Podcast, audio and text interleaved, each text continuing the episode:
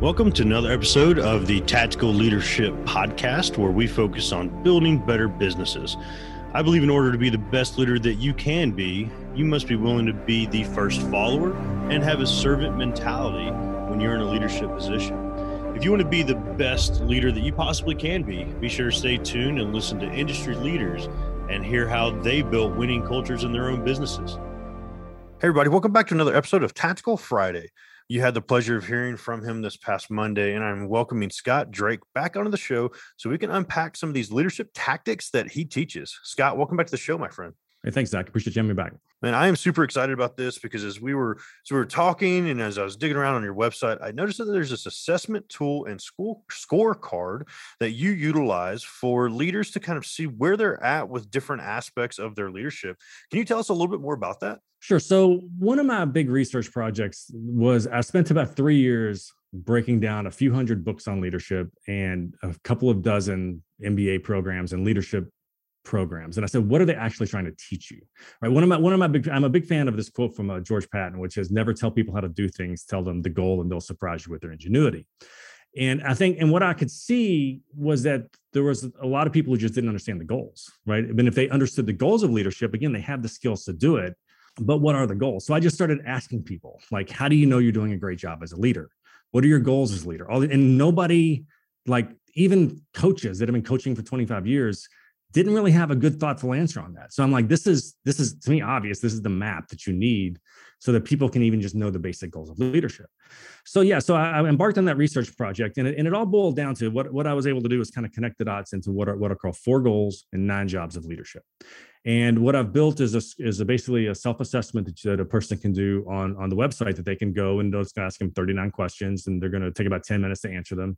And based on that it's going to show them where they're doing well and where they may need to improve so the four goals, uh, the four goals are to get results with an engaged team for enthusiastic customers while creating more leaders.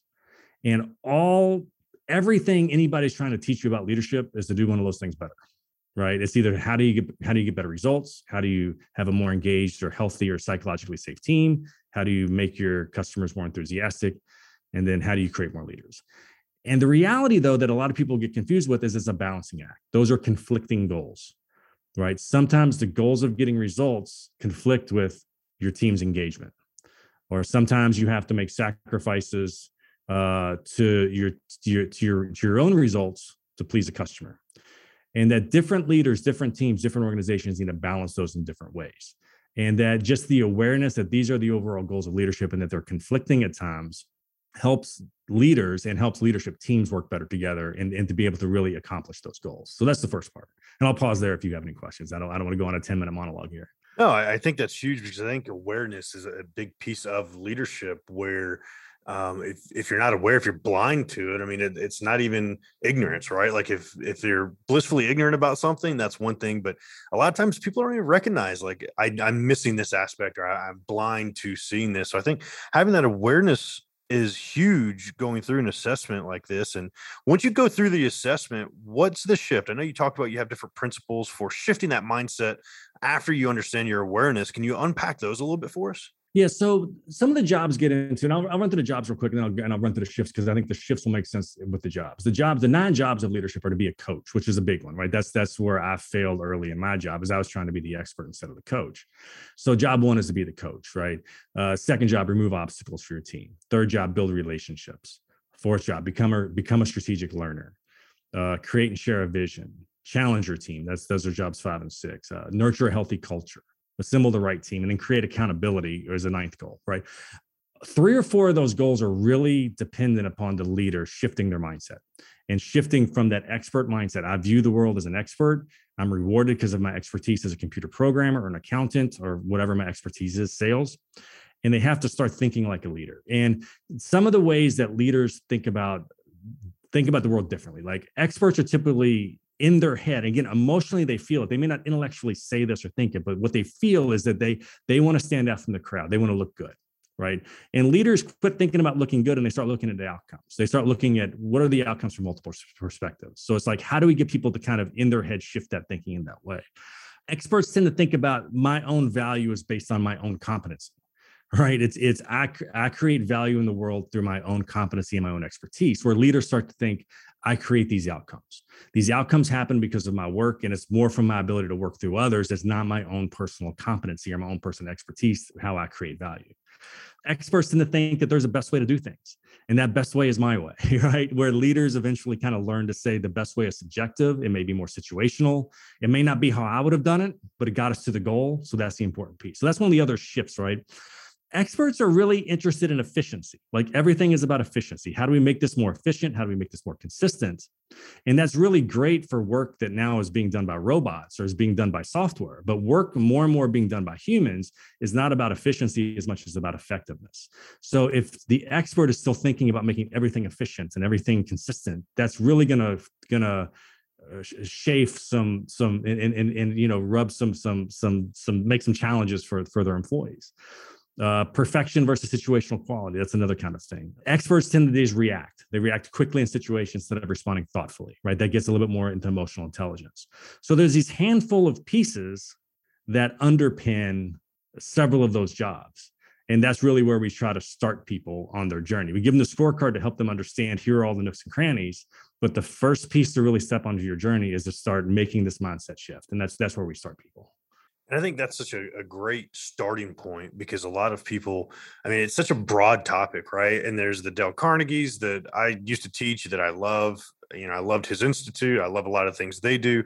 Then you have the John Maxwell. I mean, there you Google leadership and what you get 18 billion different responses. So I think using something like this is really a great a great narrowing point to like this is where you can really start to shift that leadership capability what kind of results are you seeing from people is it one of those where obviously the awareness helps but sometimes awareness isn't enough so that's where they work with somebody like you to kind of sh- shape that a little bit craft it a little bit like the awareness is great now what so the the tools the mindset shifts are all great but I think having that third party accountability like a coach is really important as well. Yeah, I think coaches are great. Study groups are great as well.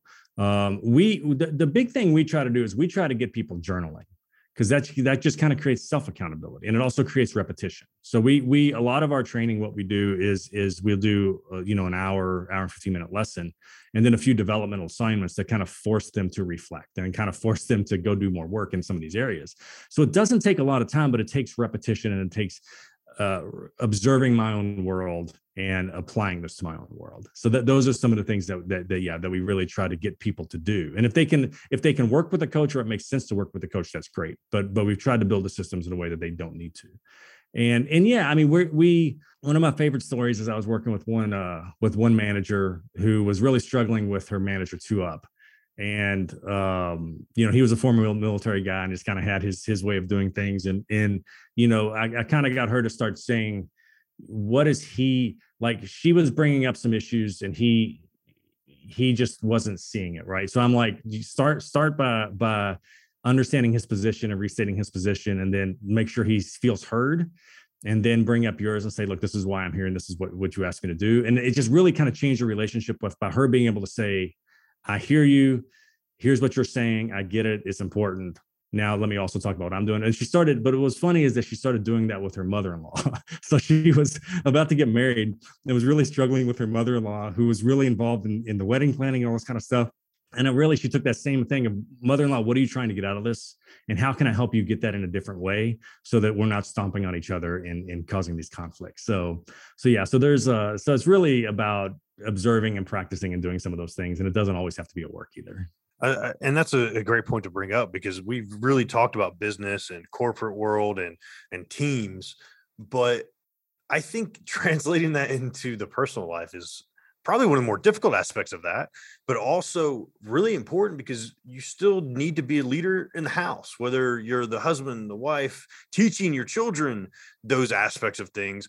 How do you translate? Do you touch on that translation at all? Because obviously there's a little bit there that like that's a key point that you can bring into your home as well. Yeah, I haven't really yet, uh, but but it is it is how do you again it's how do you work through others to get things done, and that happens everywhere right? I have things that we need to get done and I can't do them. So I need to work through others. So it's really learning that's that that that's I'm going to call it a skill, but I don't really want to call it a skill. It's just learning how to work through others. And yeah, that happens everywhere, right? That happens at work, that happens at home.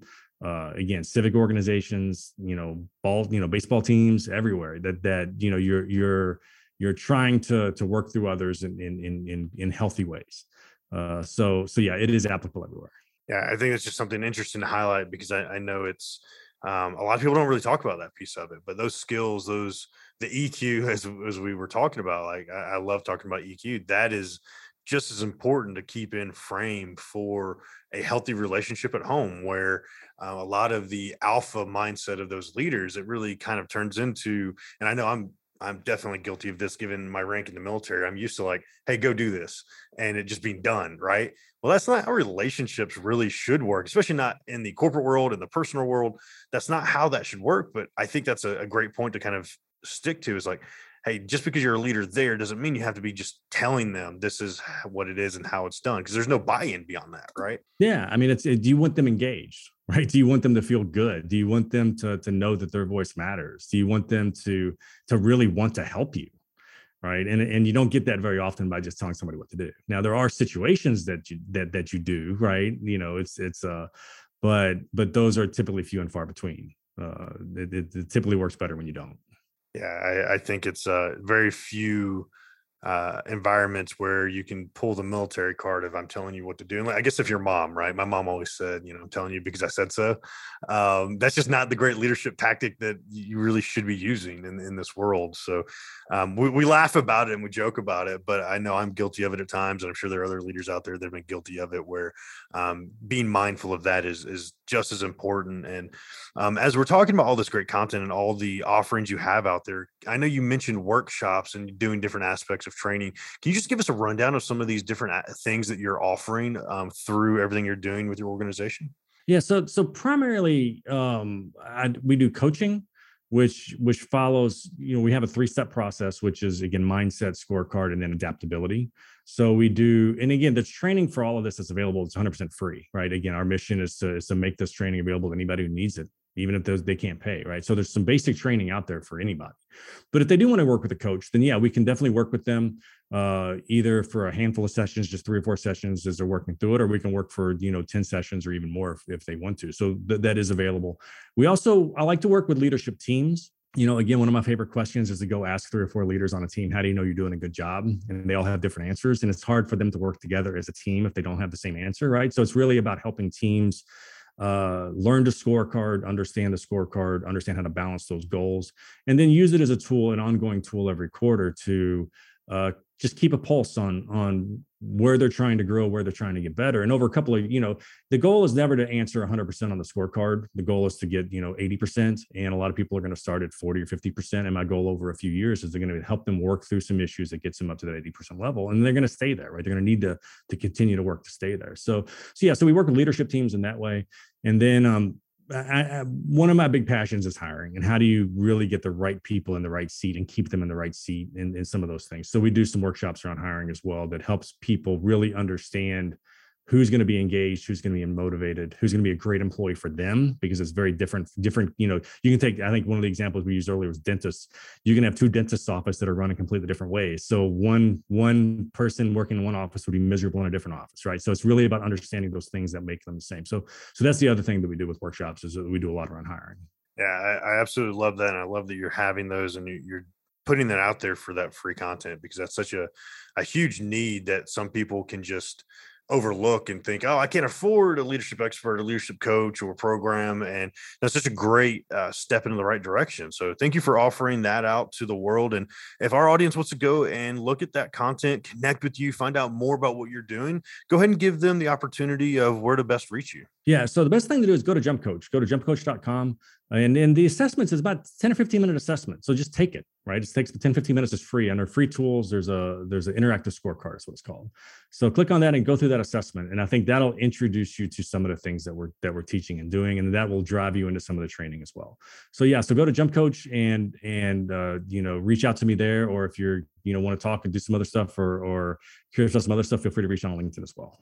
Awesome. I absolutely love it. Scott, thank you so much. You know, I really encourage everybody go check out this scorecard, take this assessment, find out a little bit of what your blind spots may be, and then uh, start taking the action. That's what we're talking about today is taking the action and the, using the tactics that uh, Scott provided us. So, Scott, thank you so much for your time and the wisdom you've brought to us today, my friend. You're welcome, man. I really do appreciate you having me on. I hope uh, I hope this has been very helpful to to your listeners. Thanks for tuning in to this episode of the Tactical Leadership Podcast. And I hope you got a ton of value out of what we talked about today. I also want to remind you that this show is brought to you by Knight Protection Services. If you're a leader in a small to mid sized business that does five to $10 million a year in revenue and want to improve retention costs, which could actually add up to being twice your employee's salary, all through creating a safer work environment and saving up to 25% in insurance costs, be sure to visit knightprotectionllc.com.